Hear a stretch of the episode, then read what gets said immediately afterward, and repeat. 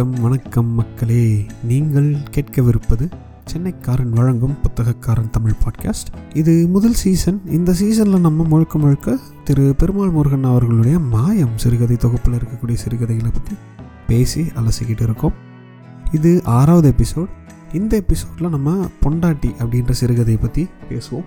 இதில் முருகேஷ் அப்படின்றவர் வந்துட்டு ஒரு கம்பி கட்டுற வேலையை வந்து பார்த்துட்ருக்கிற ஒரு நபர். அவருக்கு வந்து ஒரு பொண்ணோட காதல் வயப்படுறாரு. எல்லா இளம் ஆண்கள் மாதிரி நம்ம முருகேஷும் வந்துட்டு அந்த பெண்ணுக்கிட்ட அத்துமீற முயற்சி பண்ணுறாரு ஆனால் அந்த பொண்ணு வந்து ரொம்ப தெளிவாக ஸ்ட்ரிக்டாக எல்லாம் கல்யாணத்துக்கு அப்புறம் தான் அப்படின்னு சொல்லிடுறாங்க. அந்த பொண்ணை வந்து எப்போல்லாம் இவர் பார்க்குறாரோ அப்போல்லாம் வந்துட்டு ஒரு ஏக்க பெருமூச்சு விடுவார். அந்த பொண்ணு வந்து விளையாட்டாக அவ்வளோ அவசரமாக இருந்தால் நீ என் அக்காவை கல்யாணம் பண்ணிக்கோயேன் அப்படின்னு வந்து சொல்லுவாங்க. அதுக்கு முருகேஷ் வந்து என்ன சொல்லுவார்னா நான் வந்து உங்கள் அக்காவை கல்யாணம் பண்ணிக்கிறதுக்கு தயாராக தான் இருக்கேன். ஆனால் அவங்க அக்காவுக்கு தான் எனக்கு பிடிக்காதே அப்படின்ற மாதிரி சொல்லி நம்ம அப்படியே ஒரு முன்கதைக்கு போகிறோம் அப்போது என்னென்னா முருகேஷ் வந்து ஒரு நாள் அவருடைய வேலையெல்லாம் முடிச்சுட்டு பேருந்தில் ஏறி வர்றப்போ இந்த பொண்ணை வந்து அதாவது அவருடைய காதலுடைய அக்காவை வந்து சந்திக்கிறாரு.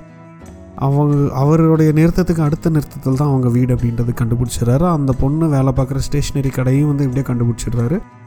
அந்த பொண்ணுக்கிட்ட வந்து ரெண்டு மூணு தடவை பேச முயற்சி பண்ணுறாரு அந்த மாதிரி இருக்கிற ஒரு சமயத்தில் வந்து அந்த பொண்ணு வந்து இவரை இந்த வேலைலாம் என்கிட்ட வச்சுக்காத அப்படின்ற மாதிரி வந்து திட்டி அனுப்பிடுறாங்க. அவங்களோட தங்கச்சி தான் அப்படின்னு தெரியாமலே அவங்க ரெண்டு பேருக்குள்ளேயும் பழக்கம் ஏற்படுது. அந்த பழக்கத்தில் வந்து காதல் வயப்படுறாங்க ரெண்டு பேருமே.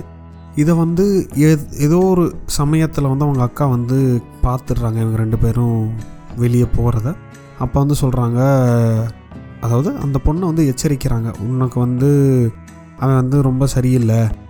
ஒரு நாள் வந்து உன் வயிற்றில் வந்து ஏற்றி அனுப்பிட போகிறான் அப்போ தான் உனக்கு புரியும் அப்படின்ற மாதிரி சொல்கிறாங்க அதுக்கு வந்து இந்த பொண்ணை முருகேஷ் வந்து அவ்வளோ மோசமானவன்லாம் இல்லை.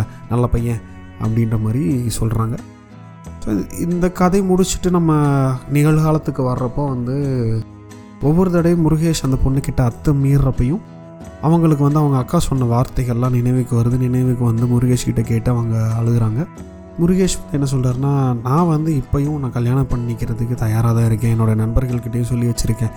இப்போவே நீ வந்த அப்படின்னா நம்ம வந்து தாலி கட்டிக்கலாம் அப்படின்ற மாதிரி ஒரு ரொம்ப ரெடியாக தான் இருக்கார் அப்படின்ற மாதிரி சொல்கிறாங்க ஆனால் முருகேஷுடைய வீட்டில் வந்து எந்த பிரச்சனையும் இல்லை. ஆனால் அந்த பொண்ணுடைய வீட்டில் வந்து அவங்க அக்காவுக்கு கல்யாணம் ஆகாமல் இவங்களுக்கு கல்யாணம் ஆகிறது ரொம்ப சிரமம் அப்படின்றது நமக்கு தெரிய வருது.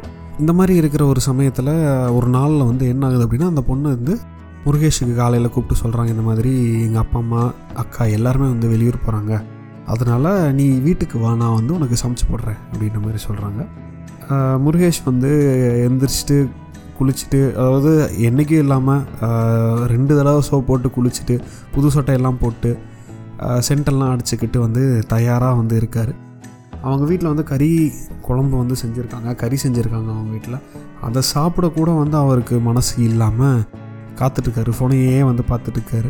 அப்போ வந்து அவங்க காதலி வந்து திருப்பி ஒரு பதினொன்றரை மணி வாக்கில் வந்து கூப்பிட்டு பன்னெண்டரைக்கா வந்துரு. யாரும் வந்து பாத்திராம வந்துருங்க அப்படின்ற மாதிரி அவங்க சொல்கிறாங்க நான் வந்து சமைக்க சாப்பிட மட்டும்தான் உன்னை கூப்பிட்றேன். நீங்கள் வேறு எதுவும் வந்து மனசில் நினச்சிட்டு வந்துடாதீங்க அப்படின்ற மாதிரி சொல்கிறாங்க இவர் வந்து அவங்க போகிறாங்க அங்கே போனதுக்கப்புறம் வந்து வழக்கம் போல் வந்து அத்துமீற முயற்சி பண்ணுறாரு அப்போ வந்து அவங்க அக்கா வந்துடுறாங்க. வந்து பார்த்துட்டு அந்த பொண்ணை வந்து திட்டுறாங்க.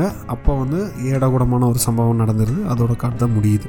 இதுக்கு எதுக்கு பொண்டாட்டின்னு பேர் வச்சாங்க அப்படின்னு பார்த்தீங்கன்னா நீங்கள் வந்து உங்களுக்கு இந்த விக்கல்ஸ் இன்ஸ்டாகிராம்லேயோ இல்லை யூடியூப்லேயோ ஷார்ட்ஸ்லேயோ ரீல்ஸ்லேயோ வந்து நீங்கள் பார்த்துருப்பீங்க.